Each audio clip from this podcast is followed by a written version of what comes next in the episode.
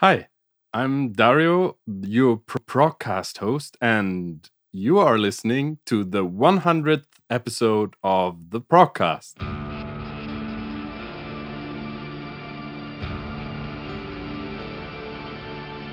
Welcome back to another episode of the Procast. It's not just any other episode, it's the 100th episode of the Procast. I'm super excited to have a full room of enthusiastic Zoom guests here, and I'm I, I want to introduce you to all of them, starting with my wonderful producer and co-host Randy uh, on the other side of Munich, um, and um, cool to have you back on air. Uh, Yeah, it's been a while. Great to be here. Thank you for inviting me to the 100th episode. Can't Yeah. believe it. And um, next up, uh, a colleague from the Prog Space who is actually helping me a lot with the with the lists, with the releases. That also helps us uh, putting together the Friday top five that uh, Randy has started establishing a couple of weeks back. And he's also the drummer in the band Ash Breather, and uh, int- uh, yeah, released the debut album with his band Ash Breather this year from Canada. Is uh, calling Colin McAndrew. Hello. First time on the broadcast. Uh, great to have you here. Um, moving yes, very on, excited. moving on. Uh, seeing uh, to my left, right. I don't know. It's weird. um, calling from, fr I don't. I don't actually know from the UK or from Russia. Uh, from the UK, uh, it's Mariana from I Am the Morning. It's uh, it's her first time on the broadcast. Um, then we have. Congratulations on having me. Thank you. yeah. Well said. um, in the middle, we have from Norway, uh, returning guest Agnete. She's probably the most uh, featured uh, person on the broadcast accidentally. Um, we had her on the very first episode and on the uh, twentieth episode when when you Wow, visited yeah. Munich, right? Yeah, I'm a Um, veteran. Absolutely. Um, I I totally forgot to mention the the the releases Mariana had this year. That was uh, at the very beginning of this year in in in, in January, um, right? Your your solo album, But yeah, I just it feels like another life. So your debut solo album, Sleepwalking, and just um, a week ago, more or less, the new I Am the Morning EP, Counting the Ghosts, dropped. And Agnete also had uh, releases this year, uh, not with her main band, Ma- Madder Mortem, though. That was last year. The the last uh, Madder Mortem release was Mercury, the 20th anniversary edition, uh, edition, yeah. And this year you were singing on the Fleet Burner, self-titled Fleet Burner debut, which was really cool, and also uh, the last Autumn Tears album, uh, Yep. "The Air Below the Water," that was released in January, if I uh, did my homework correctly. yeah, you Um, did. We have another returning guest on the podcast, uh, Ross Jennings from Haken and Novena. Hello. Uh, also, with both bands, he had uh, uh, releases this year, Mm. right? 11th Hour, the debut full length. That way, 11th hour uh, Uh, was released in March, and then in July, Virus the yellow dur- one. during a virus, which was super not not ironic at all. I'm sure you guys knew about it. You had some inside information. None of us Yeah, knew just a about. big marketing campaign. Yeah, yeah, it was just a marketing campaign. The entire COVID nineteen is just marketing. One hundred percent. Shut up, Simon. It's not your time yet. first, first, I want to introduce Andy, Andy Robinson from ELO or ILO, whatever you want to say. Uh, also, first time on the broadcast. And um, yeah, now Simon from Arkentype from Norway. Hello. You just released a single this year. What's wrong with you? I'm sorry. Arbiter's Call, but um, yeah, we, we might talk about a- an album uh, uh, later or soon, hopefully. yeah. Uh, f- last but not least, I'm I'm super happy to uh, introduce that Joe Payne to you all. Um, I have to thank actually Roine Stolt from the Flower Kings for uh, getting to my attention that you released your debut solo album in August this year uh, called By Name by Nature. And uh, I have to admit, I've been listening almost nonstop the last weeks. Uh, so great to have you on the show, Joe. Oh, thank you for having me, and thank you for the very uh, flattering words. so yeah, what what a crazy, crazy and uh, eventful year. Even though probably most of it was spent home by most of us.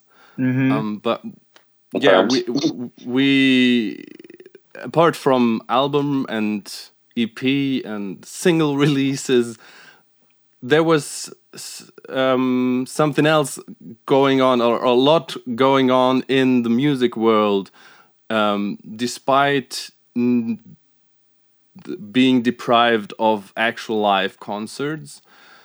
Um, there has been a lot of live streams, of course, so that would be our first topic I want to talk about, and um, starting off with Mariana actually, because yeah, I know I knew you were you, you were gonna be surprised, um, because I seem to remember uh, way before this thing started, uh, this COVID thing. Um, you did some live streams. I remember you did an amazing concert from from from uh, Russia from a concert hall. You streamed it live, and um, so you were you were doing it before it was cool. That's right. Um, well, because we were always located in Russia, we were kind of isolated from everybody. Because um, uh, it's not that easy to get out of the country or get anybody in the country. So we had to resort to live streams to well show our audience in Europe and like just other countries how it can sound if it's back where we're based. Um, um, so yeah, I uh, I actually miss doing that because uh, me and Gleb are now in different countries, so we can't get in one spot to have live streams, and I don't really have a proper setup yet for recording because I just moved. Um, so it's been a while since we did those. Um, uh, but it's it's always such a great experience, and I do those uh, on my Patreon each month, uh, which is also really really nice. It's always like lo-fi and unplugged, but it builds up this very special connection with like audience and with people, and I think it's well, it's better than nothing, but it's also kind of it has a charm in its own, you know. Yeah, and uh, you you are um, putting out also a lot of small little videos that you recorded at home for your patrons first and then maybe the ones who are not uh, um, supporting you through patreon yet get to see it also at a later point right well yeah i, I always find it very interesting to play other people's songs because i play a lot of covers because it kind of teaches me a lot of things that I wouldn't do myself, like different, you know, the ways of building a melody or stuff like that. So I, I kind of see it as a form of education for myself, but also I kind of try to kind of practice my guitar skills, which aren't really great. Um, uh, so it's it's it's very rewarding because I don't think much about myself and my playing, but other people might because like my Patreon seem to enjoy it. And it's always very sweet and it kind of gives you confidence to just keep doing it.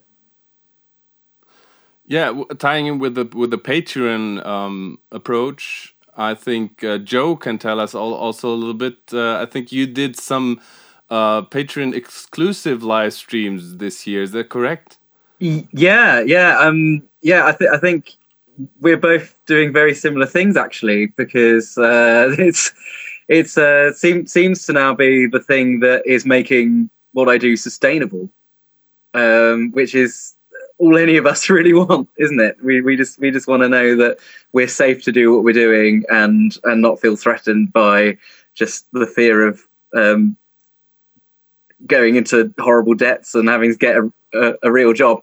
So so um, so so yeah. So I've I've been making quite a lot of my content exclusive um, especially when it comes to the live streaming. Um, something that I was always doing anyway was live streaming pretty well absolutely every gig I was doing to patrons, um, depending on what tier level they were at. Um, but then with the lockdown, I just thought, you know what? People don't even have the option now to come to a show. So I'm just going to start doing these live streams. Um, as long as we're locked down, as long as it's impossible for people to come to a show, everyone's going to be allowed to uh, watch these live streams at any level.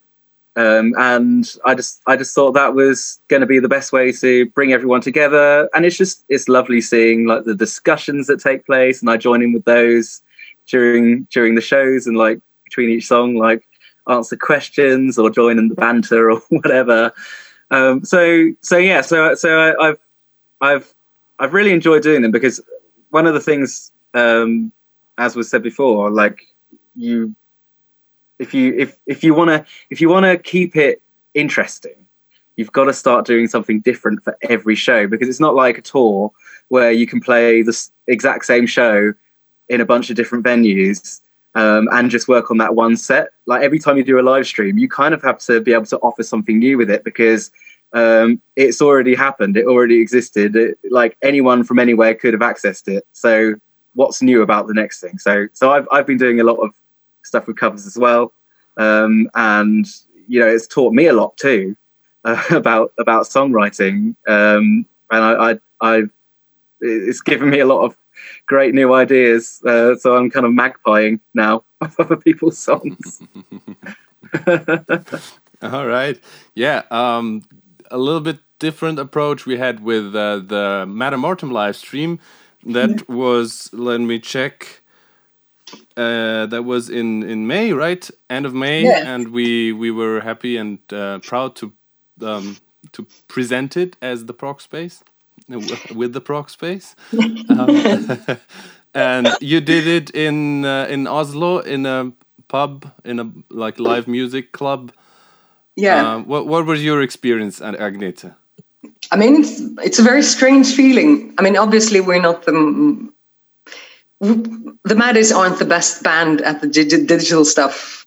We are slightly dinosaurs. We are we tend to enjoy doing old school things but trying to do a gig like that, it's a very strange feeling to be playing to an empty room. You know? Yeah. Yeah. It took a couple of songs because where I feel like when you're singing, you are speaking to people, and who are you going to speak to? There's the sound guy and the producer, and nobody else. So it took a couple of songs to kind of get into it, but I think it's a good substitute. It's not the same, it doesn't give me the same thing as a live gig does. But it's a fantastic opportunity for people who live on other continents for instance or in the situation where we are now. Um, for us we've talked about doing more live streams but we're writing a new album so we kind of prioritize that. But there's also this idea that there has to be a certain quality to the streams audio and video wise. I've seen some live streams here and there, which I thought this is not a good idea. I mean, obviously you can see the band, but it sounds horrible. No matter how well the band is playing it, this this is not. I wouldn't put this out, you know. Yeah. And since we're we're not the we're the kind of people who have have proper jobs and huge amounts of debt, so which means that we we kind of would rather than wait and get an opportunity to do things well. But I've been live streaming loads of stuff with all my Scylla projects up here, sort of locally live streaming. That's fun. That's more for my dad to sit and watch a couple of doors down, you know. All right. A, a, a, third approach to, to live streaming, we had a very good example with uh, Elo the new In Stasis EP uh, that we were also super proud to present at the first Space Online Festival. And uh, that was obviously pre recorded, and um, yeah, we, we put it together. Our, uh, our own very own van put it together, the whole live stream. And yeah, how, how was your experience with it, Andy? I, I know you you put a lot of work into it. uh, well, yeah. Thanks again for like putting us all together, giving us the opportunity to do that. Like for smaller level bands and everything. Uh, doing it was super stressful um, because for us we're kind of still at the level where we're working jobs regularly.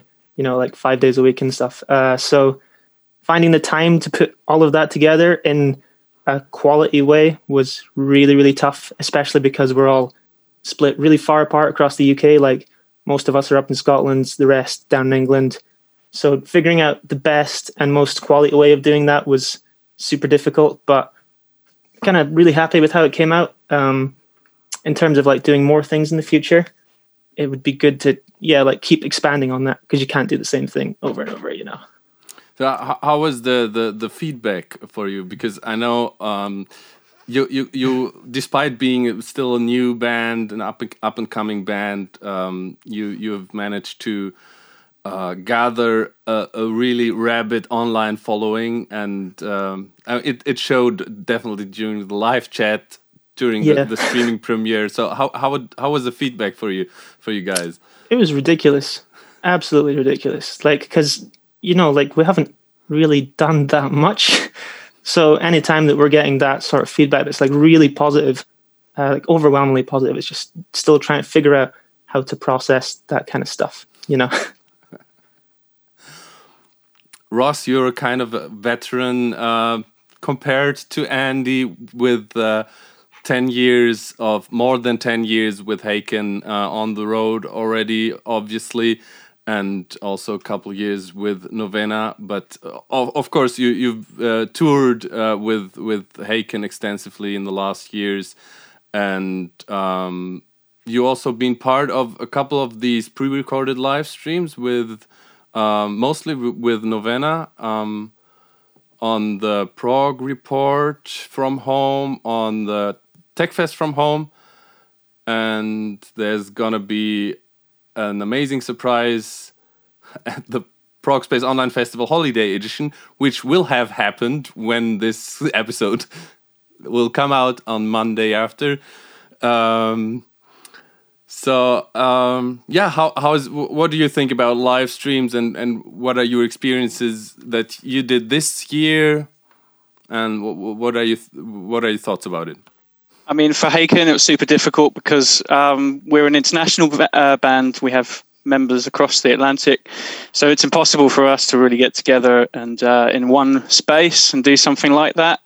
And um, yeah, for Haken, I don't think we were prepared to do a split screen thing from different houses. So, I mean, that that was put on the side. But we were um, Charlie and I were able to record an acoustic cover of the Queen song uh, for the prog from home. And I think at that time, um, the, uh, the, the lockdown was in its infancy, and we were raising money for charities and frontline workers. Um, so it was a really important thing. Uh, what concerned me as time went on, though, a lot of people were doing these kind of streams for free, and yes, the charities are fantastic and I will always support them, but obviously musicians need to make a living as well. Mm-hmm. So, um, I mean, yeah, I, I, think the the up and coming festival that we're doing again, I've I've done a couple of tracks um, for this and for free for the you know at the kindness of our hearts and uh, but I think December will bookend that kind of uh, mentality, I think. And um, yes, Patreon is where it's at, and ticketed streaming, I think, for the near future, I think that's where it has to be. Um, and um, obviously, quality control was mentioned, and I, I think that's really important as well. I've, I've looked at uh, and Tesseract's recent live streams, and there huge budgets have gone into that. And if you can afford it, great. um, but yeah, it's a, it's a fine line. Of, you know, if you're charging people to watch these things, and then uh, you want to give you want to give enough back um, for that experience. I think so. So yeah, it's it's been a um, a thing that's it's been on my mind a lot, and uh, luckily for me, I've had a couple of records to release, so I haven't had to be too involved in live streams um, for the time being. But Yeah, that, that was Yeah. actually. Uh, I remember when, like, you you you said the lockdown was in its infancy when when the Prog report from home, uh, for example, started, and all, all this um, at the beginning of the year, March, April, May, and I think. Well, I can only speak for myself, but for us to still be in this situation or again be in this situation. Back then i i wasn't sure what to expect later this year. And um, and uh, one important thing also is that, that I think both Randy and I we, we talked about it uh, here on the show and, and, and also personally that uh, just what you said to to think about yeah that musicians can't and won't sh- and shouldn't do it for free for too long in order to not uh, give the audience a um, like the audience the, the, or the people uh, listening to, to streaming the the live streams they, they get used to uh, to it being for free so quickly. So we did have that um, that concern uh, back then as well. And um, yeah randy I just wanted to say um, I, the, w- one live uh, streaming experience I thought was interesting this year was what Katatonia did, because um, if I remember correctly, we paid to watch the live stream from Katatonia. Dario, you and I watched this together, I think, yeah and I recall we p- we paid like ten euros to watch it, and then they released an album of it, which I thought was a which was an interesting. I don't know what what you what you guys all think of that, but um, um, that that that was like two revenue streams that they got from from one live event, and and I thought that was like great as a fan too that you could watch like an exclusive live thing that not everybody could see for free, and then you could also buy an LP of it, like a vinyl version of that of that later. Um, so of Um, course the quality was important, right? They had to record it great. They did it in a studio, so I mean that helps. Um, camera wise, uh, as the camera guy here, I maybe I will retain my thoughts about that. But um, yeah, I think I think this is an interesting idea for for for artists to to be able to sell this in multiple markets in a way. Yeah, I mean, uh, we we had we had uh, Jonas on the podcast as well, and he said it was born like the the um, the release of the album as it is was born out of demand because people were asking them, the fans were asking for them to release it as a as an album, and they said, Ah, okay. we have the recordings, we can do that, no problem." Uh, yeah, it's interesting to see how it's going to continue. Um, I think, you know, if if we are open, uh, able to open up venues and, and tour again, that I still think that hybrid shows are, are going to be a thing. Um, I believe so. So people will come to the shows, but also have the opportunity to buy tickets online. I think it's going to be no- the norm going forward. We'll see. But, uh, I think it should be like the one good thing that's come out of all of this is that I think it's given the chance. Like for me, is more of like a fan perspective. It's kind of like shaking up how these kind of things can be done, like in the industry, and like adjusting, like the setting, really setting like a standard for how they should be done. With like the Leprous streams and the Tesseract one yesterday, which was unreal. I you still know, have to watch that. I can't wait. um, Simon, you are you are um, not only in the prog world uh, at home as a musician, you are also a session guy for for many different artists. Um, did did you have any any bigger live streams, like bigger than we in the prog world are known to? You know. No, I haven't done. uh, Well, I did the Shining live stream, and Oh, I yeah, did like I did. Yeah, I, I did like the tech stuff for that, like the image, and I also did. They had a live stream and gig yesterday as well, which I also did. So, I, I don't think I've done any like super big uh, like commercialized things, but I've definitely done a lot of smaller like local live streams that has been making myself or doing so I can survive. so basically been doing so a lot of like live stream tech stuff this year as well. And speaking of the uh, like the Shining live stream, because we filmed and multi-tracked the entire thing, and I have actually edited the DVD or the Blu-ray release of it as well. So there's coming a Blu-ray release, I think like April next year or something. Okay. Mm. But that, So- that was intense. We did it in like the like uh what is it called heavy water plant? Is that what is it called in English? A heavy water plant from like the Second World War, and it was just insane. it was like that plant when the Norwegian like uh, the Norwegian forces like bombed it. That was kind of like what broke World War Two. Like it was kind of one of those things that like really screwed up the Germans' plans. So Agnete, um, maybe you guys still have the tracks from your live stream. The fans are waiting for the live release. Well, we do. I mean, we're sitting on we're sitting on shitloads of uh, live material. I mean, both from the anniversary gig we did in 2019 uh, with full camera production and audio, but we also have the files from the live stream. But again, I think this idea of the quality thing is what is hindering us the most. I think because if we would want to release it, would it would be, have to be a version that we had mixed properly and done something with. And at the moment, we're kind of a lot more interested in finishing new songs. Uh, and since, I mean, that's the good thing about not earning a living as a musician, I guess. I mean, I would prefer that.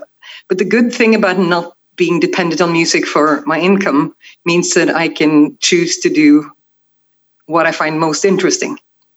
I see that releasing the live streams and those kind of things would be a lot smarter revenue wise and would perhaps be a good idea like that. But it wouldn't matter that much, pun intended, to us. So we're kind of at the moment just our heads are in the new album. So we're going to do that before we do anything else, I think. Artistically it's not not something that you your souls would pour into that right now your artistic souls No, that you want to I mean, get out there I mean, I would, I would rather, I would rather prioritize the sound or the releases from the anniversary gig rather than just a regular live stream. That was more just like a concert for me. yeah And I can see that it would be interesting to have, but it, it doesn't feel like something special that I would would warrant a DVD release, for instance. But Shameless.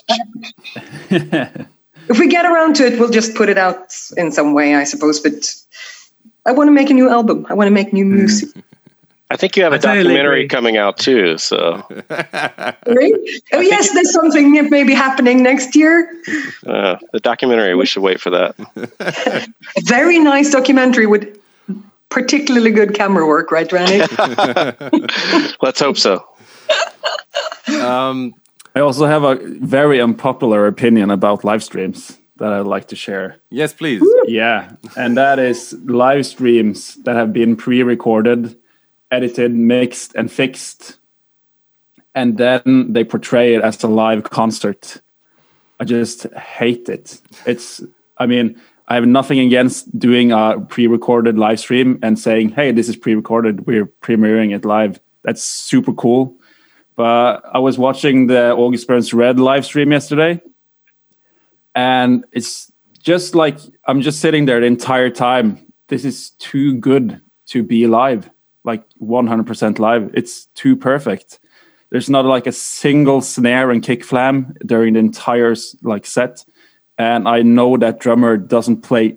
I mean he plays really good, but it's like no no one plays that tight and it's just like being portrayed as a live gig like we're doing this live but there's no evidence of it being actually live and it's mm-hmm. super super annoying i hate it it's just it's a weird perspective because like as like the artist side you know you want to have that quality to a certain level and it's really difficult sometimes to let those like cracks slip through. Yeah. Um but then like as the as the fan you know yeah you can like pick them out easily if it's just been like overproduced and it's a bit of a shame. And yeah it's- it's really weird with all with everything being like tagged as like a live stream now as well you can yeah. I think for me, like uh, one of the, one of the reasons why I keep my live stream, most of my live streams exclusive to my patrons is because I'm always taking a new risk. So there's so there's always something or multiple things in the set that I am absolutely bricking myself about Yeah. performing. But that's, And I- and that's, I'm- that's the I'm beauty of it, right? Yeah, That's the beauty. yeah, abs- abs- Yeah. absolute, absolutely. Um, and that's you know that's what makes it special. That's what makes it Yeah. the first time unique thing. But uh, know, knowing that, uh, like basically my closest circle of followers, they're the only ones that are going to see it. They they're supporting what I'm doing because they they love it for whatever reason they love it, um, and they and then they're not they're not out to criticize it. They're not out to um, kind of cast shadow on anything. Um, they're going to be kind. Um, so so I can take these risks with them. Um, but yeah, like to to pre-record it, I I don't really see the point in that because uh, where's the fun? I want to say something. Yes, please. I'm, I'm unmuted. That's good. So um, I agree with Joe about um, how this like the, the live feeling of the the streams that you you are like terrified of playing some stuff because maybe you're not quite as fluent with it or something. It shows this certain vulnerability, which I think people appreciate a lot Yeah. because if you keep watching the polished performances every time, it gets really stale really quick. Um, That's and- what that's what studio recordings are for.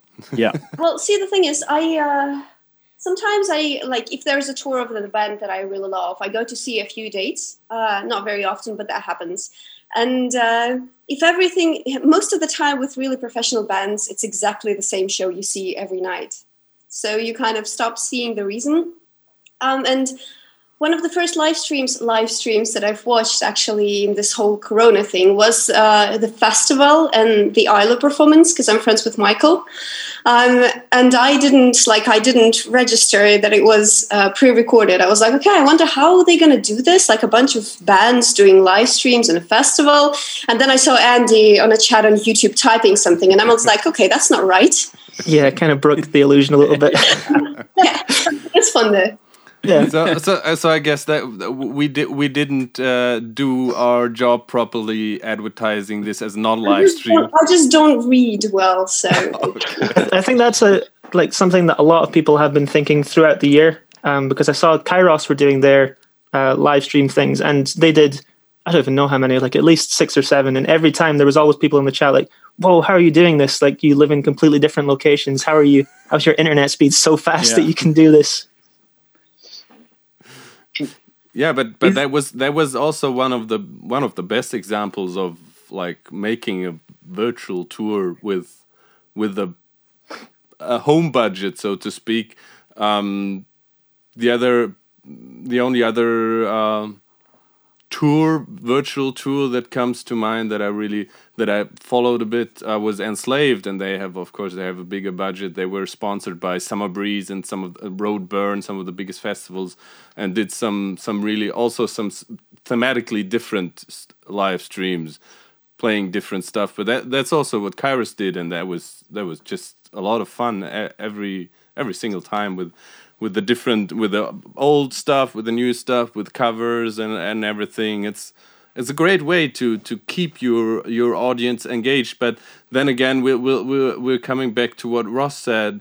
Um, it's also becoming the the the, the um yeah the it, it could become quickly that people are so used to getting their live streams for free that um, there's no way to for the bands who did it for so long for free to start asking for for tickets for for money for access um, that could be the danger that then uh, people are gonna say they were doing it for free until now. Why why are they asking for money now?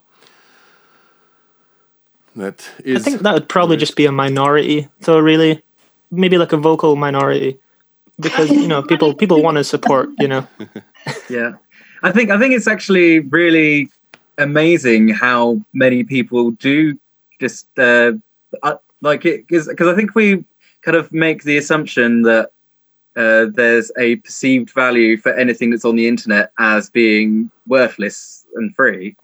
But actually, there's a lot of people out there that, that really do understand the value of music and the and and see what we're doing as something that they if if if they didn't have it, if they didn't have um, music in their lives, then you know it, their lives would be so much worse off for it. So they do. So they do. They do know like that they need to just do their their little bit to support individual artists in just enough, and and and they they only have to do it in a small way, but it all adds up. And and there are there there's hundreds, thousands of people out there who really get it. Um, and you know those those people, we we just have to do as much as we can to make sure that we uh, thank them properly for it. Make like make sure that uh, they know that we're not taking them for granted because you know without them we can't do what we do. Um, and uh, I guess they get as much out of it as we do. It's it's a it's a really nice fair exchange. But there, there, there are people that understand. There are people that get it. I think. So. I just wanted to add. I, I, I, suspect it, it's different for different genres as well. I mean, I, mm. certainly for the prog scene, I feel like it's more like this sort of family thing where everybody sort of tries to support each other and stuff. So, you know, for fans of prog who are already on a kind of a fringe genre, paying for stuff is maybe not as big of a deal also because we're more like metal fans are more likely to pay for merch or buy things because they want to own something that the band made versus other genres. I mean, I don't know that, but I just assume that it might be harder for other genres to get people to pay for streams like pop and maybe country and stuff like this. Yeah, and you all all all uh, prog fans are software engineers and have shit tons of money. So, but you know, uh, you know, I teach in lower secondary school, right?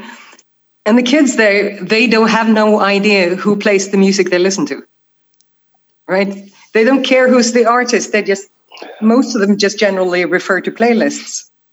And though they have no like conscience relationship to who actually made the music they're listening to, it doesn't matter to them.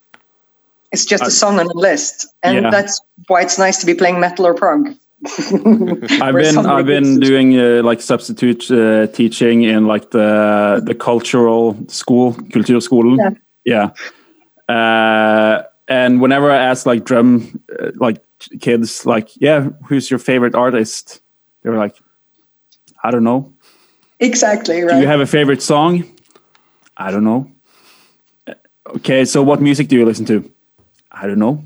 Yeah. And I'm like, why are you here? You're here because you, are here because you want to play music. That's why you are you're you want to play drums because you want to play music.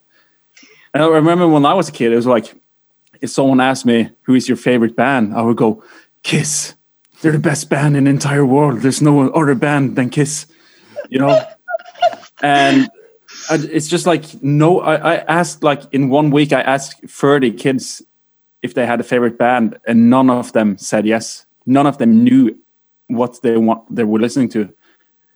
So it's it's uh, younger wow. generation it's these days, honestly. the, the, younger genera- generation, it's becoming an old grumpy man. I was actually just talking to a family friend because I was showing their son um, the guitar, you know, and I was like giving him some some like distortion, you know, and like because he can't play yet. So I thought, but you know, if you're young and you just hear like, wow, I can create this like crazy noisy sound, and I could tell like it it like it it like made something in his mind like oh wow i'm making this like i made fire you know what i mean? Like when you hear this sound for the first time. But then I thought, but if they if they if they don't really listen to rock at home, if they listen to more pop driven stuff, they he may never have the urge like like we uh, did to like I got to play that riff, I got to learn that song, you know, because that band means something to me.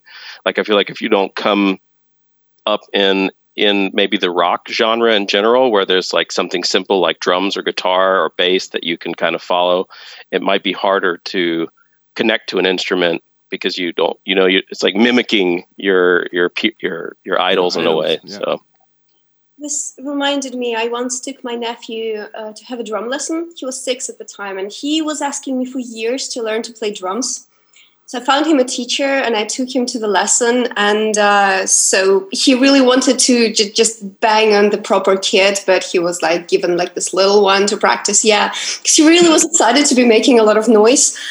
And then when we left i asked him if he wanted to do that again and he was like well yes if it's not going to be that hard. So I was explaining to a six years old this concept that you need to work really hard to be good at something.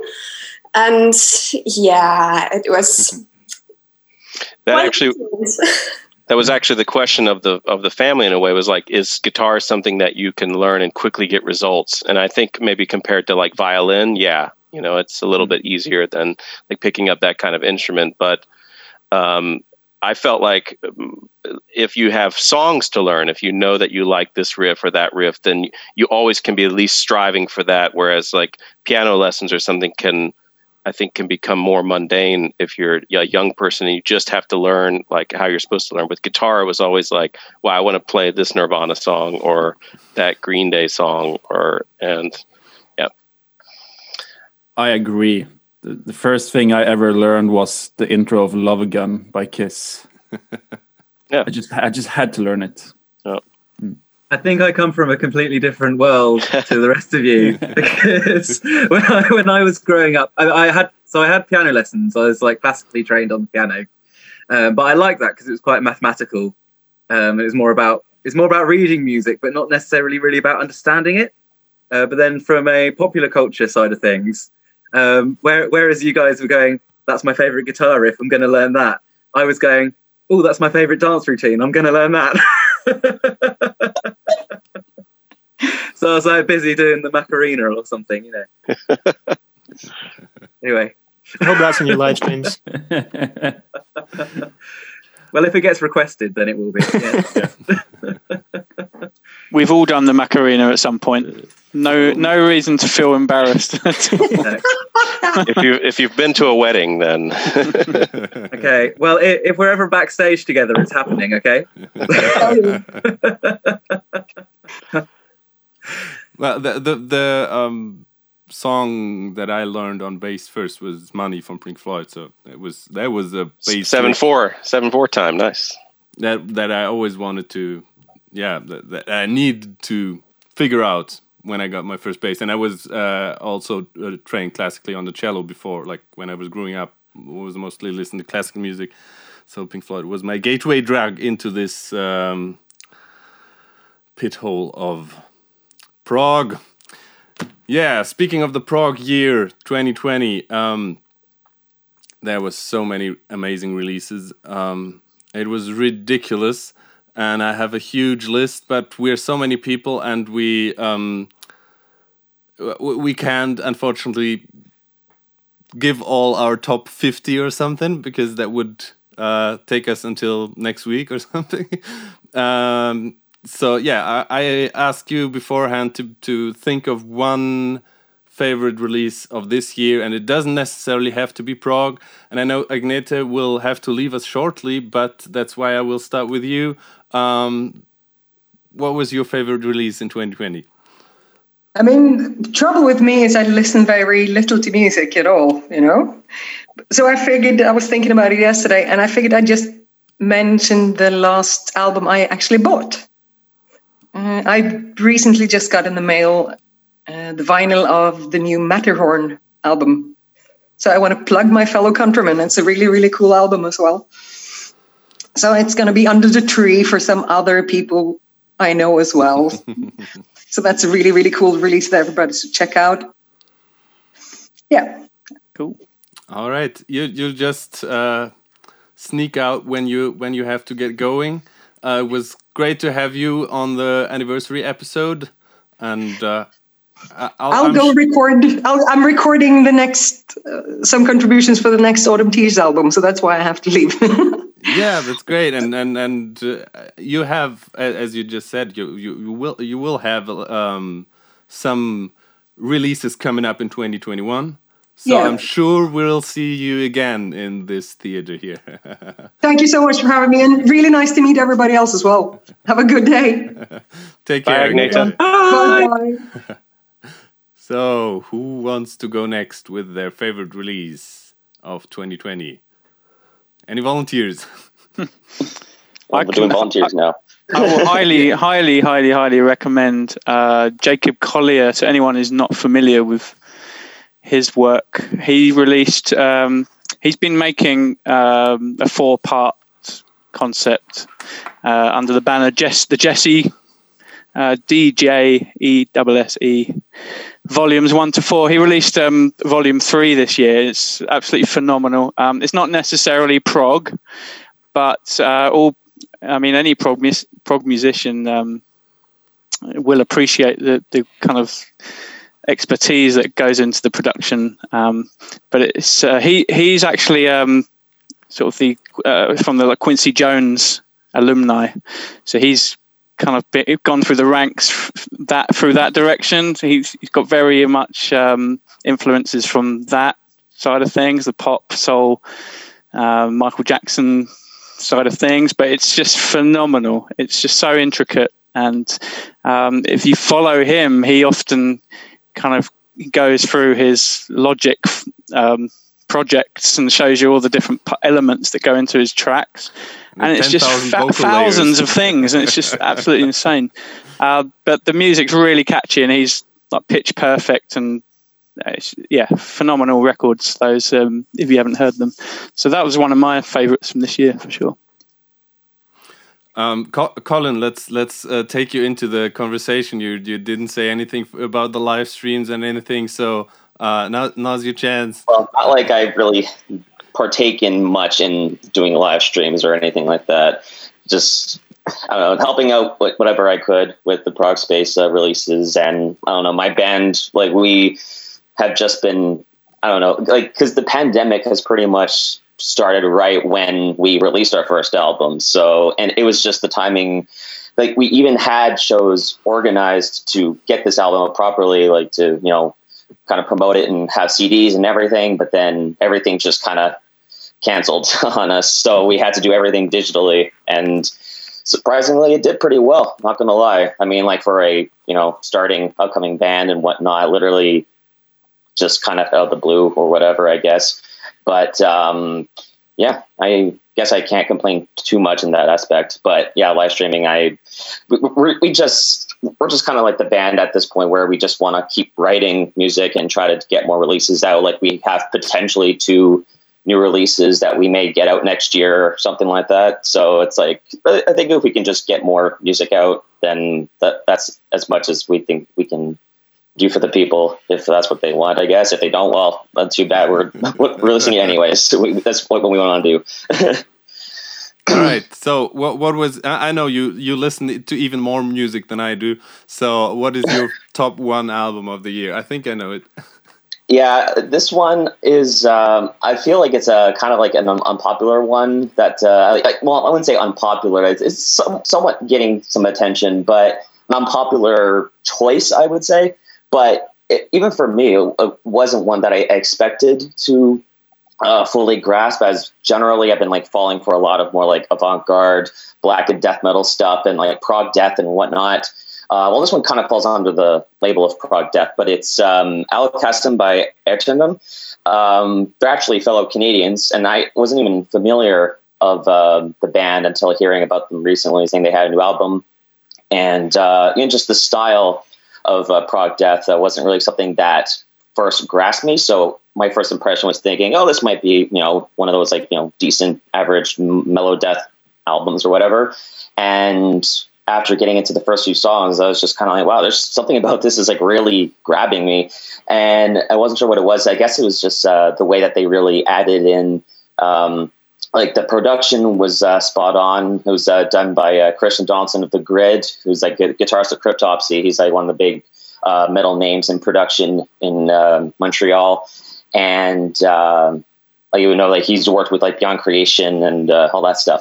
But um, yeah, thinking about that production style that was done for a melodic death metal band, a prog death band, uh, just crystal clear production. It sounded really heavy, the crunchy guitars and stuff. You know, the type of stuff that you know that made me fall in love, say, with like bands like Persefone, for example. Like they have that you know heavy sound in the melodic death area and that's what grabs me sometimes with like uh, those types of bands that they're able to balance you know those heavy raw death metal riffs with the catchiness of melodic death metal and that was something that really grabbed me just like you know catchy choruses uh, great riffs great drumming just like they blended everything so well that it grabbed it just in every aspect that just made me realize it's just like I could probably say this is a perfect album pretty much. And just like, yeah, like every time I revisit it, I'm just questioning, is this my favorite? It's like, yeah, I think it is. I've had some albums where I listen just like, damn, this is a really good album, but I haven't particularly had anything top this one for this year. I don't think so. That's also, my choice. They, they also have some some guest appearances there, most notably from Kobi Farhi from Orphaned Land, right? That is true. Yeah, I kind of funny enough that I've never even listened to Orphan Land yet, and you would think for this band's well, this one of this band's like biggest influences that I would imagine as they got the guy from the band to play on their album. Yeah. So, and considering this was like my favorite album of the year, I don't know how or why I never gave them the chance yet. I guess just my mind is so focused on so many things, I just kind of you know lose track of these kind of things, I guess. you, you got homework to do, buddy. As if I already don't. That's true. Um, Joe, what about you? I think you, you're coming a, a, little bit less from the prog angle than, than most of us. Um, so, uh, yeah. yeah. it's gonna be interesting what, what, what kind of music you, you are gonna recommend to us. Okay, so so I am gonna pick something that has uh, it, has appeared a lot within the uh, prog critics' choices for the year anyway.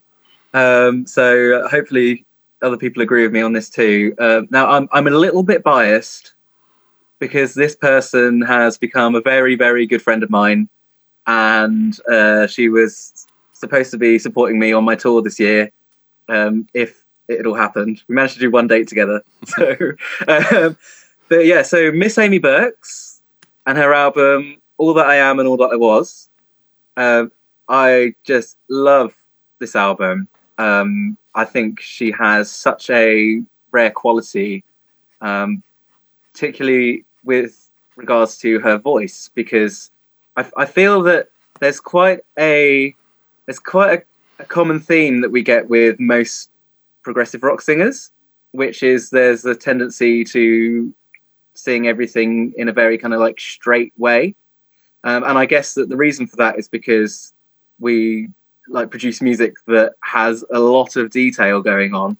And so if we if we start uh, kind of over expressing, then it, it's all just too cluttered. So may, maybe that's why maybe we do it to um, kind of just help everything fit together in in a complementary way.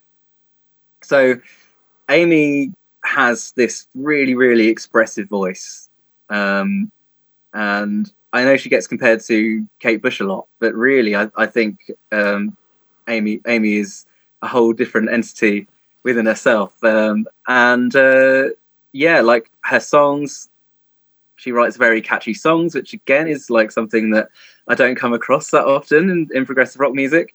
Um, and like there's there's one song in particular that I I can't listen to it without crying. I have to have a little cry because it moves me so much. And it, I, I guess it's like, it's one of those songs where it's it feels so simple that you can't believe you didn't write it yourself because it's just it's just like why didn't I think of that? It's so obvious, but it's it's so moving and it cuts straight through all your sensibilities. I just like I I'm just so moved by it, and that song's called "Unlike the Heart." So um, if you if you don't have time to listen to the whole album, skip to that song, "Unlike the Heart," and I promise you, it's going to move you as much as it moves me. I so will, yeah, I will definitely check out the whole album because I mean I know a little bit of her voice already because she's featured on your album as well, right? On the song "Love Not the Same." I told you I was biased. That's perfectly all right because what I've heard of her on that song sounds really amazing. So I'm really looking forward to checking that out. Who's next? Simon, go for it. All right. Well, since I don't really listen to prog that much, like in general, I think like one of the only like suit like full on albums I've listened to this year is uh, Virus. so I think that's probably the only one I've listened to in its entirety. Because usually I like the the thing when you're you, when you're a full time musician is that whenever I listen to music, it's always for a reason. Almost, it's like, and I don't have that much time to just listen to music because whenever I do it, it's like for learning a song, learning to like learning for a gig, for a recording. Uh, we recently had to learn Mariah, Mariah Carey's "All I Want for Christmas Is You." I wonder why. I wonder why. you know, so, so there's a lot of stuff like that going, and there's so many a lot of artists that I played on and with this year have a lot of stuff coming out for 2021. Um, and a lot of the stuff that I have done, which I really like and has put a lot of energy into, haven't been released yet. So it's kind of hard to. But I want to say, all uh, Wes from uh, I, I never know how to say that name. Frailkill, Frailkill, Frailkill. Yeah that EP is fucking ridiculous.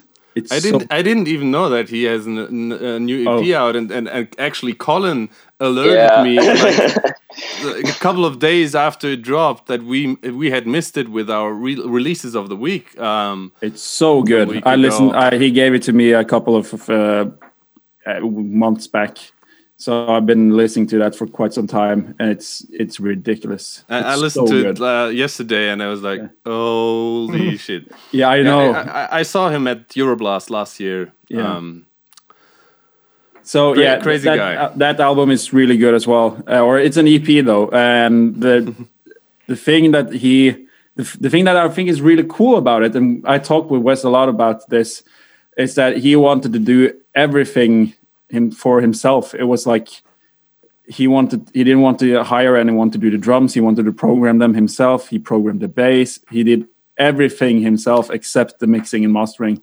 And he was just like, I just want this to be the craziest creative outlet for me ever. Even, even though the guys he usually plays with uh, together, Lang Zhao and uh, um, What's uh, Yas Nakamura? Yas Nomura. Yeah. They're they're crazy as well, and they have they they they they put out one of my favorite albums of the previous year, uh, the yeah. Resonance Project. So good. That one is so good as well.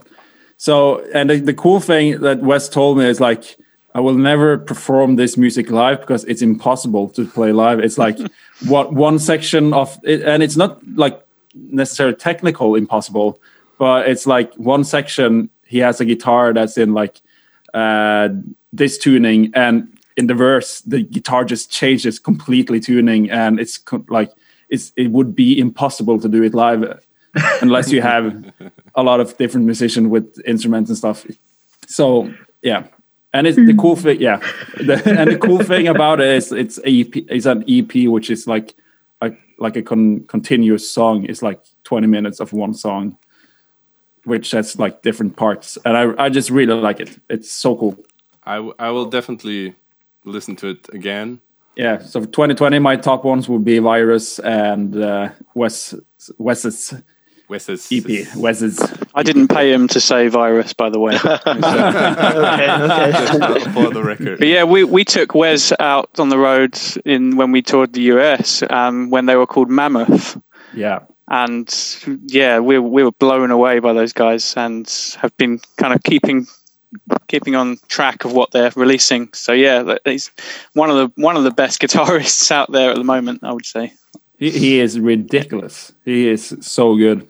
Just like the solo he did for the uh, the Christmas song we're doing. It, it, I just just sent Simon's it to just him. full of, full of teasers here. Uh, yeah, but I, I, I, I sent it to him, and it was like one hour later. He just came. He, he'd sent me everything back, and was like, "Here you go. Here's my solo. Done." It's it's just like you moron. It's he's just too good. All right, Mariana, how about you? God, I don't know how you guys manage to speak so much about music. it's, it's like writing an entire review in just like one answer about your favorite album. I can't do that. Um, this year was really intense because, well, I managed to move countries amidst like this entire thing uh, going on, and we recorded the EP, and I released a solo album, so I didn't really have that much headspace to listen to music really. Because it's it's hard for me to be taking in the new things unless I really do have the you know emotional capacity to fully embrace it. Um, so I think this one release really grasped my attention. Uh, it's also on Kscope. It's uh, the release by Jonathan Hulten. Uh, he used to be in the band Tribulation, and he released this beautiful kind of acoustic folk sort of album, uh, uh, "Chants from Another Place," I think it's called. And it is indeed it's it's a very appropriate title for an album like that because it's very out of this world. It's like captivating and very ethereal, and his voice is really beautiful, and songwriting is really just, just so dreamy and nice yeah so i think this one would be my choice i mean obviously lunatic soul was great but i already told prog mag about that so um so yeah cool. um, it's a wonderful Yeah. wonderful album I'm I'm I'm aware of the album, but I didn't have the time to check it out yet. you should it's so wonderful it's not prog at all but it's just so nice and dreamy and it's like this mysterious beautiful hug i don't know This is the thing with prog musicians. Most of us don't listen to prog. I mean, you might be surprised to hear that. Sending me, And- you know, these female vocalists in heavy bands and like, hey, you're gonna like that, and I'm like, well, I mean, I do like female vocalists, but I don't necessarily listen to proggy prog prog. Proggy, proggy, prog, prog. Uh, I've been listening to a lot. Of Go, have you guys heard about Go Go Penguin? Oh God, yes, Yes, They're ridiculous. so good. So cool. Oh my god, how good There they was- are! yes. It's There new was- prog, I think. There was some someone on, on on the broadcast who picked them in the "What's in Your Walkman" section, but I can't remember who it was. I mean, there w- w- we had a lot of people on the broadcast during the last month, so It's so good. So- Go Go someone Penguin. recommended Go Go Penguin. yeah, Go Go. what would be your recommendation, Andy? Uh, yeah, my album of the year was uh, "Celexa Dreams" by Kyros. Um, it's it's prog, it's prog rock, but it's also got this massive like '80s pop influence. Uh, the whole thing is like ridiculously well produced. It's full of hooks. Um, it's it's great. It's great. Not only did they make my favorite album of the year, but they also put out an EP Mm. like two weeks ago. So yeah, they've just kind of like dominated my listening for this year, to be honest. Um, Yes, Celexa Dreams is easily in my top five as well. yeah, no, it's it's No ridiculous. doubt about Um, I don't really listen to prog a lot right now. It's mostly just like and the only say, am I the only prog musician here who listens to prog? Just look out. Ra- Ra- Ra- Randy, what about you? Yeah, so I, I decided to let Apple Music do my picking uh, because I discovered that they also have this end of year thing like Spotify, but you have to like go to a website. It's like complicated, and uh, for for such a user friendly iOS, they make that thing difficult. And and I went to it today because I knew I had three albums that I was sure those were the ones I listened to the most. Um, but then I wanted to see what the, the what science told us, you know, like what I really listened to the most. The numbers. And I'll say I'll say the three because um, for present company, Virus was one, uh, the the new Pain of Salvation album, Panther, and but then the one that I had apparently listened to by just a little bit more was the Protest the Hero Palimpsest album, which um, I don't know if there's any protest fans. I think they're not always in the prog genre, like maybe more like punk rock and coming from that direction. Um, uh, a Canadian band from Toronto, um, doing some very yeah fast, yeah melodic, yeah crazy, yeah I, I call it progressive music. Do you guys know Protest the Hero here? Oh yeah. Ah, okay, okay. So I, I would also consider Oh, yeah, them proggy, even though I'm not re- not that much into them. Is it like yeah, it's something too too upbeat for me. Ah, okay, yeah, the new record is uh, is really really great, and yeah, it spoke to me, I guess, on a few different levels, including like the artwork, which has this sort of American bull, like the Wall Street bull, I guess, like running and with a ripped up. um, I mean, it's like a lot of uh, allegory, I guess, for the U.S. at the moment, which is kind of funny because they're a Canadian band, but I guess they feel the pressure from the U.S. and. Um, yeah, it's. Uh, I think Rody's vocal performance is like one of the best of his career, and I know that it was like a really hard uh, recording cycle for him because he had some medical issues with his voice, and they weren't sure if they were going to be able to finish and stuff. And in the end, I mean, he pushes his vocals in like a a new direction, I think, and yeah, I mean the dual guitars from from Luke uh, and uh, I'm blanking on uh, the second gu- guitar player's name. Um, thanks, team. Can't, can't help Um, you there. Yeah, uh, great. And the bass is always recorded by somebody other than like a full time band member, often their producer or something. But um, yeah, yeah, definitely check it out. I, what was funny was that on the same list I had Andrew Lloyd Webber and the new Taylor Swift. So not prog, I guess, Mm. but I did have three prog albums on the top. I mean, Andrew Lloyd Webber is pretty prog. That's really. pretty prog, right? Jesus, Jesus Christ, superstar! Come on, yeah, Phantom of the Opera. yeah, man. yeah, that was my pick. Yeah. Um, my pick is also not prog at all, but it is amazing. I, I can't get enough of this album. It's a French artist called Woodkid, and the album's called S16. And um, I loved his first album. Like this is nine years old or so now, and I had no idea that he did a um, soundtrack in the in the meantime, and, and I didn't really follow him because he was kind of out of out of the prog circle. I follow, him, of course, and then uh, I suddenly saw the, the first single that he dropped uh, early this year.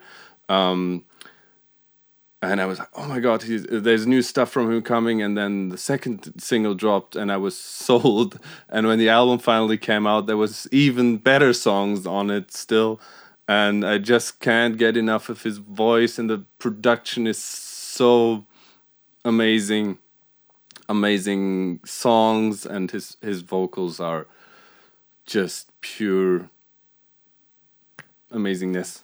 Yeah, I remember when you told me to like uh, have that one as a to share with uh, the prog space and everything, and I was kind of like listen to it, just like, is this prog? I don't know. Should we share this? But, but after I got to listen to the Progressive. album, I, I I did like you know like it did seem like something that I feel, especially newcomers to prog, would you know appreciate.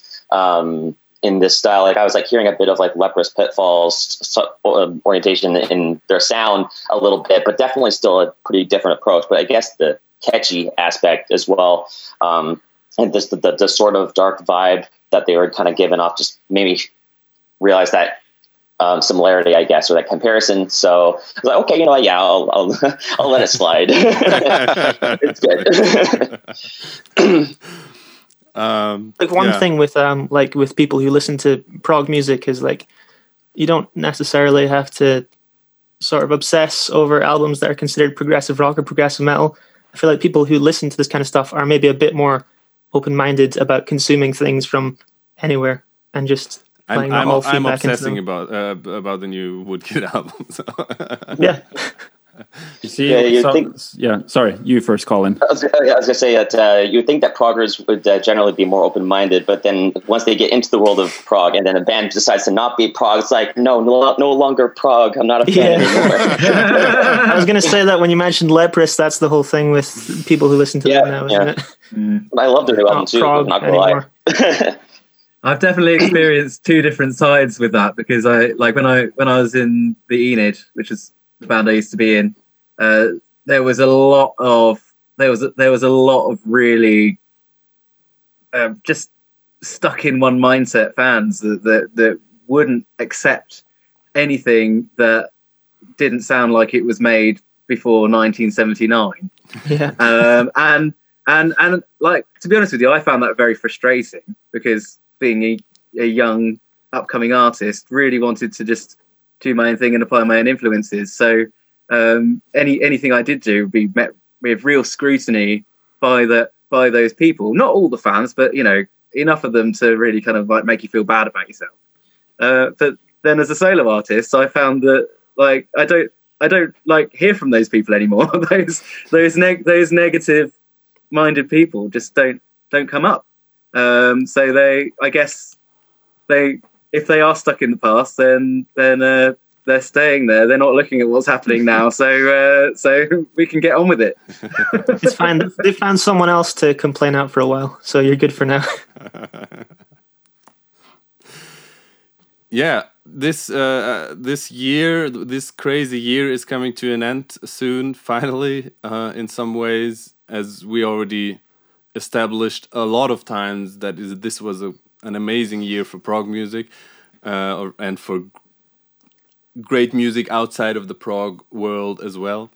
Um, so looking forward to 2021 is there anything now again maybe focus a little bit more on the uh, music side of things on the side of things where you know of your favorite band or anything that have already announced a release for next year what's the thing that you're looking forward to the most for next year Ross's solo album. Yeah, um, about that. um, yeah, I did spend some time on that this year, and I did complete it. And at the moment, I'm just um, uh, building up some promotional material. I don't have a label for it yet. I'm still deciding how I'm going to put that out. Um, but it's ready. It's it's not particularly prog actually. Um, so uh, I've I've kind of come into it as a kind of as a guitarist, singer songwriter more than a singer on a, in a prog band. So um, it sh- should expand the, f- the fan base somewhat. I'll give you an exclusive here. Actually, uh, Simen Sandnes is the drummer on the album, Ooh. Nice. uh, so people can look forward to that. He's done an amazing job, and uh, yeah, I can't wait for people to hear it. But unfortunately, uh, I'm going to tease people a little bit longer, and hope hopefully in like sort of the first quarter of the year, I'll put it out. Cool. Uh, any, anything that of your uh, like of somebody else that you're aware of that's gonna put out uh, new stuff that you can't wait to hear? Well, um, I was lucky enough to hear the Transatlantic album already, and it's Ah, absolutely right. incredible. And it's a mammoth of an album. Uh, so, okay, yeah, I've heard it already, but that's going to be the, the the album I think people are going to be looking forward to uh, in the first couple of months. Um, Yeah, I'm it's, very it's, it's, re- it's really business as usual. Uh, but it's it's it's the whirlwind like Mark II, you know. So if you if you liked that record, yeah, you're gonna you're gonna love it. I'm more a bridge across forever guy, to be honest. yeah, Simon, you. What what what, what are you uh, looking forward to for next year? Well, Ross's solo album.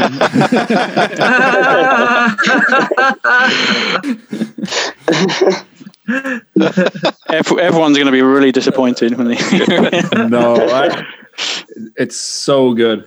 It's it's it was really really fun to record on it, and it's just it's so good. And I think I think a lot of people are are expecting it to be uh, more country oriented than it than it really is. I think that hype is it's kind of uh, it's kind of fun, but it's so good. It's uh, it's really really good. And there's a particular I, I don't not allowed to know if I'm allowed to say it, but there's a particular song which is uh, a cover, which is gonna be blowing people's mind. And it's not gonna be for Mariah Carey. No, that's a different story. That's a different story. I'm more Uh, excited about that actually. Um, yeah, to be honest. What, what, if, what if you don't know, we did the Ross and I and a bunch of other great prog friends did a cover of Mariah Carey's "All I Want for Christmas Is You" for the Prog Space Christmas Festival. Yes, uh, we're super happy to have it, and I'm s- I can't wait for the other for for the others to see it as well. um, what about the so good. Arkentype album, dude? We are. um I have recorded drums for the entire album. One of the songs is um, completely done. It's in mixing process now, uh, and there are four more to go until we have like the whole album collected. So there are five new songs, and then we're going to collect like the four release singles into that album. I really that's- can't wait. It's been it's been a long time in the waiting, but you you've kept us uh, happy with the bits and pieces, uh, the the singles over one and a half or two years. yeah, uh, and I posted the uh, the recorded version of the new song, which we uh, premiered at the Prog Space as well. So it's not the final. I'll I put it on the chat here. It's not the final mix, but it's like everything recorded, and uh, it's like a demo mix from Oystein for you to listen if you want to. Cool, thanks. Thank you. I'm looking forward to you finally getting that album out. Same gonna here. be good. It's been soon three years. yeah. It's been two, it's been two And it- years and- and now. To be honest, it's it been- feels like I'm, I'm waiting for kind of a debut album. It's not going to be the Arkentype debut album, it's, but it's kind of a new band. right? Yeah, it is. it is. It's kind of weird because the first album we did, we did, we made it and recorded it in four weeks.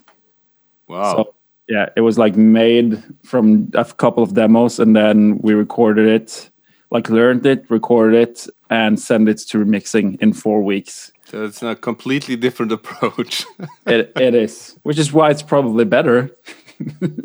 Hopefully. Yeah. Hopefully. Um, I, I have full So confidence yeah, and, and the you. cool the, the thing that I really really really enjoy about the new songs is that we have taken kind of like the unprog uh, what do you call it approach to it by like I didn't uh, I recorded all of the songs in one take. We didn't do any editing. There's been no like fixing or mixing in at that stuff. It's all like the real performance and the band members have also kind of like done their takes as much as possible in one take to kind of like keep that live energy.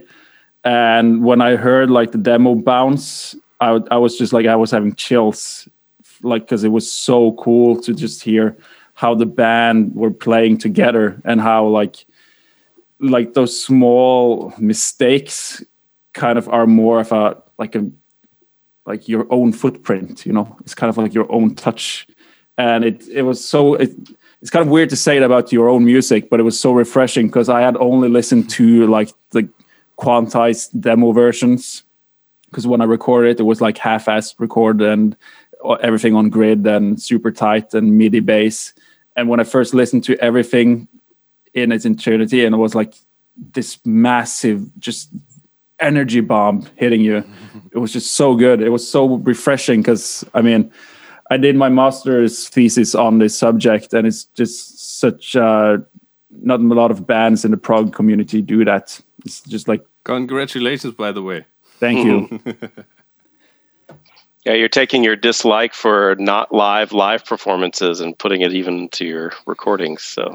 Exactly. So and and that's how it was back in the days you know Yeah. When we had when you had tape machines it was only metallica who could afford to quantize drums. But they spent six months on quantizing the black album so.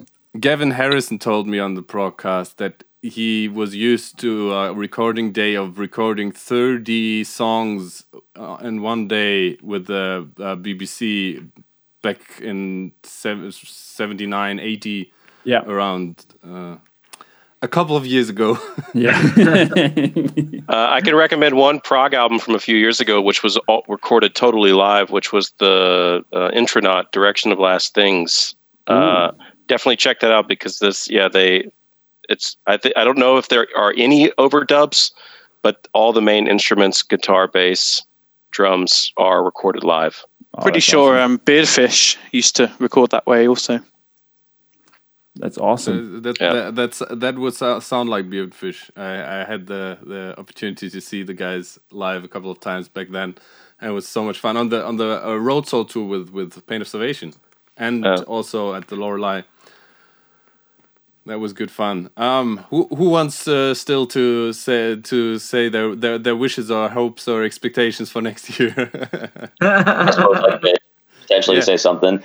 Um, not to like self promote or anything, but I mean, obviously now that I mentioned it, it's like, oh, he's going to go and say it. But um, when I talked about before that I'm basically with Ash Breather, we have like two records that we're aiming to have out uh, next year, and I am like, yeah, I've been pretty happy with uh, how it's come along with the uh, the first album and everything, and also to mention when people were saying albums that were recorded live on the floor.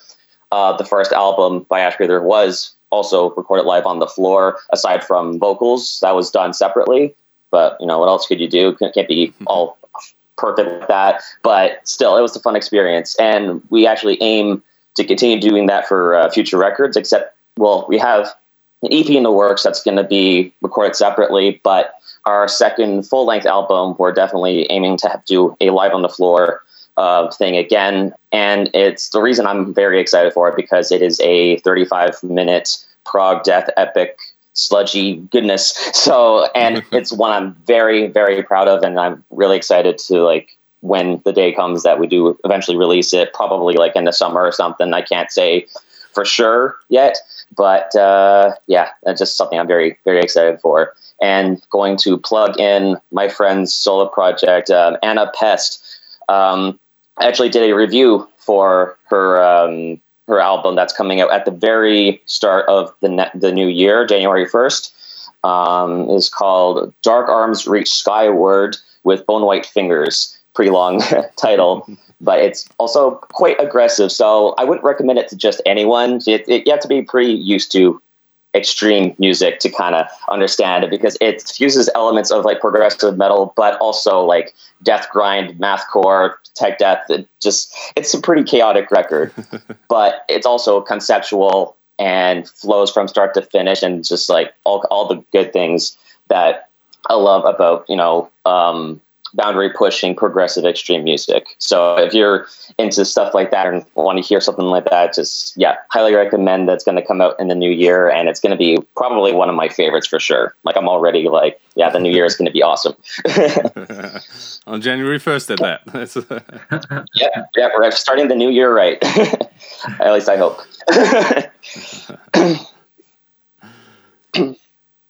Like And- yes, Mariana. I've been like super quiet, I guess, all the time. I promise to just stay on muted and, and smile in the camera. Um, so it's um, I might be biased, um, but uh, Gleb is making his next album. That's the piano player for "I'm the Morning," and partly I am looking forward to it being released because that means that we'll be able to finally record our next album. so.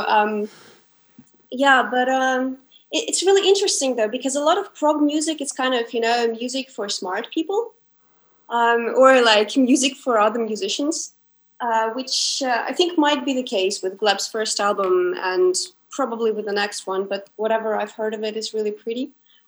Um, yeah but other than that i just oh actually i'm i was really excited to hear about ross solo album because each time uh, a vocalist from a prog band or any other band goes solo, a star is born. Because I mean, most of the time, uh, I don't know. Maybe maybe I'm just judging by myself, but in on many occasions, vocalists in the bands are the ones who need everything most, so they do a lot of work.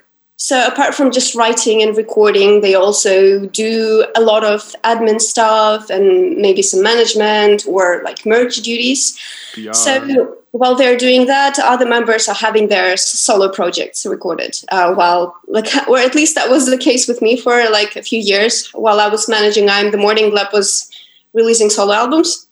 Um, um, but it's very nice when uh, a vocalist of a band finds his voice or her, um, because it's just um, if you like the band, it, it's almost a definite guarantee that you're going to like the solo project.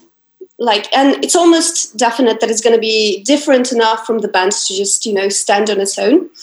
So i'm very excited. I'm very much looking forward to that. That's really cool. Um, it's a lot of pressure now. I, I, mean i was very much channeling uh, not necessarily um, stylistically, but just the essence of like Peter Gabriel and Phil Collins, and kind of using that mentality as a springboard to what I was doing. So, um, yeah, I mean, you always you, you hear the voice first. Usually, as layers, isn't there? when you listen to a band, and so there'll there'll be an instant familiarity. It's, yeah, it's exciting to talk about it. I'm actually loving your sort of disco that's going on in your room at the moment. yeah kind of all these colors. It got really dark really quickly here, so I had to improvise, and that's the only one. it was party time. one fun little anecdote about uh, Gleb's first solo album. I actually, we actually had advertisement for it in in the Munich uh, underground uh, metro running on on the screens for Gleb's solo album. I was like, Wow, that's cool. And last week I was taking the S Bahn as well, and there I saw an advertisement for Plini's new album. Yeah, crazy. Joe, how about you? What What are you looking forward to next year? Um, Okay, so I, I put my hands up and admit that I'm not I've not been paying that much attention to what's actually happening with other people next year. No, no worries. No, I'm worries, a little bit self-involved because I, am trying to make plans of my own. Um, that's all right. But there is um, there is uh, there is an album by another artist that I know is going to be amazing because I got to feature on it a little bit, um, and that is by an artist called John Holden, who's like really very, very unknown to um, the, the kind of more mainstream prog world. Um, but this is actually going to be his third album, and I, I, I featured quite heavily on his first two, um, along with a lot of other artists. He get, gets a lot of really great names involved in in in the records that he makes. Um, but this particular track on on the new album um, that I've sung on. It's a 20 minute epic, and and I I'm I'm barely even on it. I'm only on it for like a little for like a little part of it. Um, but it's kind of a duet between me and Peter Jones from Tiger Moth Tales. Wow. Uh, who also plays for Camel as well.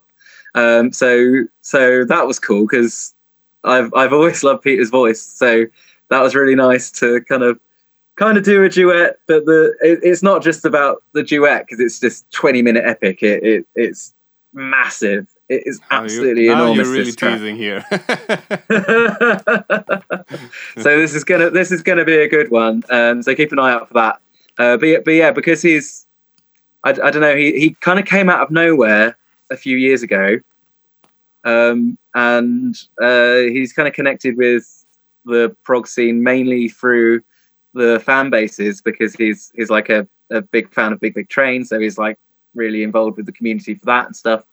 Um, so he's kind of like managed to build up quite a lot of little connections with musicians and fans, and um, yeah, like uh, he he. We, we all really like him. He's a lovely, lovely guy, um, and yeah, like pe- people should check his stuff out a bit more because it's it's really got something to it. Great. Yeah. I'm, I'm really looking forward to that. Sounds amazing. And then uh, Peter Jones, like his voice is so beautiful as well. Mm. So that's going to be interesting, the, the two of you together. yeah, I think so. I, I, I really like it. apparently, um, when because because I got his demo through first, and apparently he was going to stick with that, and then I put then I put my vocal on it, and he insisted on doing his again. I think I created some competition for him. I don't know. oh no, I've made myself go red now. Like my head's probably inflating. Never mind. Stop it. I am a singer. This is what happens. Sorry. um, Ego. Woo. Andy, what's up? All good. All good. I'm just ma- like just massively entertained by Joe. Fucking cool guy. So the, the- um, yeah, yeah, uh, it's maybe a bit cheesy, but like I'm just looking forward to everything going back to normal or like as close to normal as possible next year. Um, there was there was one release by a band that I think they said they were coming out, but I forgot what it was. So I'm just going to go for. I just want to go to live shows again. I I, want to see live very, shows. very relatable. Yeah, I want to. I want to do some live shows. Like that was our plan this year. You know, like to try and uh, do something, get on the ground running and things like that. We bought a bunch of gear and all this other stuff. Had things booked and collapsed. You know, um, so hopefully we can try to pick up on that and just get to see all my friends again. Yay! Yay. Yay. uh, Randy. Uh, yeah, I already mentioned Ross, but uh, uh, the, I would say the other album that I'm really looking forward Oh, yeah, to you did, is um, uh, Between the Buried and Me. Um, it's one of my favorite Oh, bands, yeah. and I know that they're in the Yeah, studio cool. uh, recording right now. So I'm guessing we'll have that in 2021. Um, so yeah, that's probably on my So yeah, my radar. All right. That, I I think that's only only me left, right? Yep. I I hope I didn't forget anyone. Um, yeah, there's gonna be a new Need album at the beginning of the year from Greece. There's gonna be a new Vola Vola album soon, hopefully. Um, Tesseract is due since a long time. Very overdue. Um, and yeah what else there was one one more thing ah the new soen album of course is also coming at the beginning of the year so these these are the few from the top of my head that i know that are um, supposedly come out soon and be very good because of the pr- prior merits the bands have earned and um, yeah, the, the new new Vola single slaps so hard. So if the album is uh, if that's anything to go by uh, um, about the quality of the whole album, then there's it's it's bound to be uh, one of the best albums of next year, right? Um, yeah, I think Andy uh, already said it. That's uh, very, very relatable on a big, but biggest wish for next year is that uh, we'll be able to go out again, meet our friends, and um, play live shows, go to live shows. Um, yeah, thank you so much, uh, all all of you, for for taking your time and having this fun little chat. I had uh, a lot of fun. It was a little bit stressful uh, keeping this all together, of course. Um, but I thank found it very relaxing. Yeah, me too. What are you talking about, Dario? I was shaking the whole time. Thank you so much for taking the time. Um, have a great um, yeah holiday, Christmas time, however you are able to spend it, um, and uh, have a, an amazing start uh, into the next year, twenty twenty one. I hope to see all of you back on this show whenever you guys have a new release ready. Um, so we're gonna talk about that.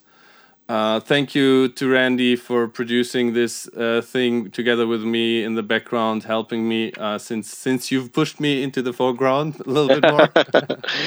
And, my evil uh, plan. Yeah, thanks Um, to you guys because uh, you know, congratulations on hundred episodes, and long may it continue. And thank you for supporting our music and our genre and keeping it alive.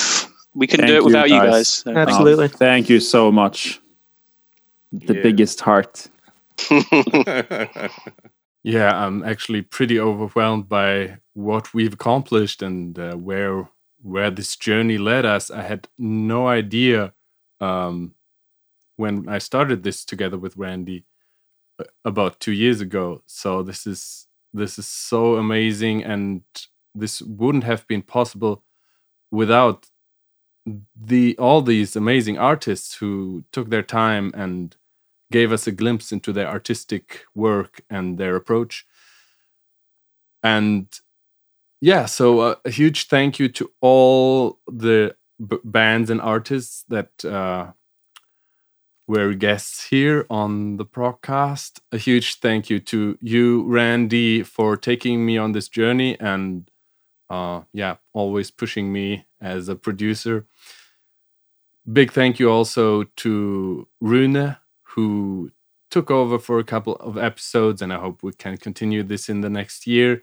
A huge thank you to Van and Matthias, who stepped in uh, or stepped up with the graphics once we expanded to the YouTube platform as well.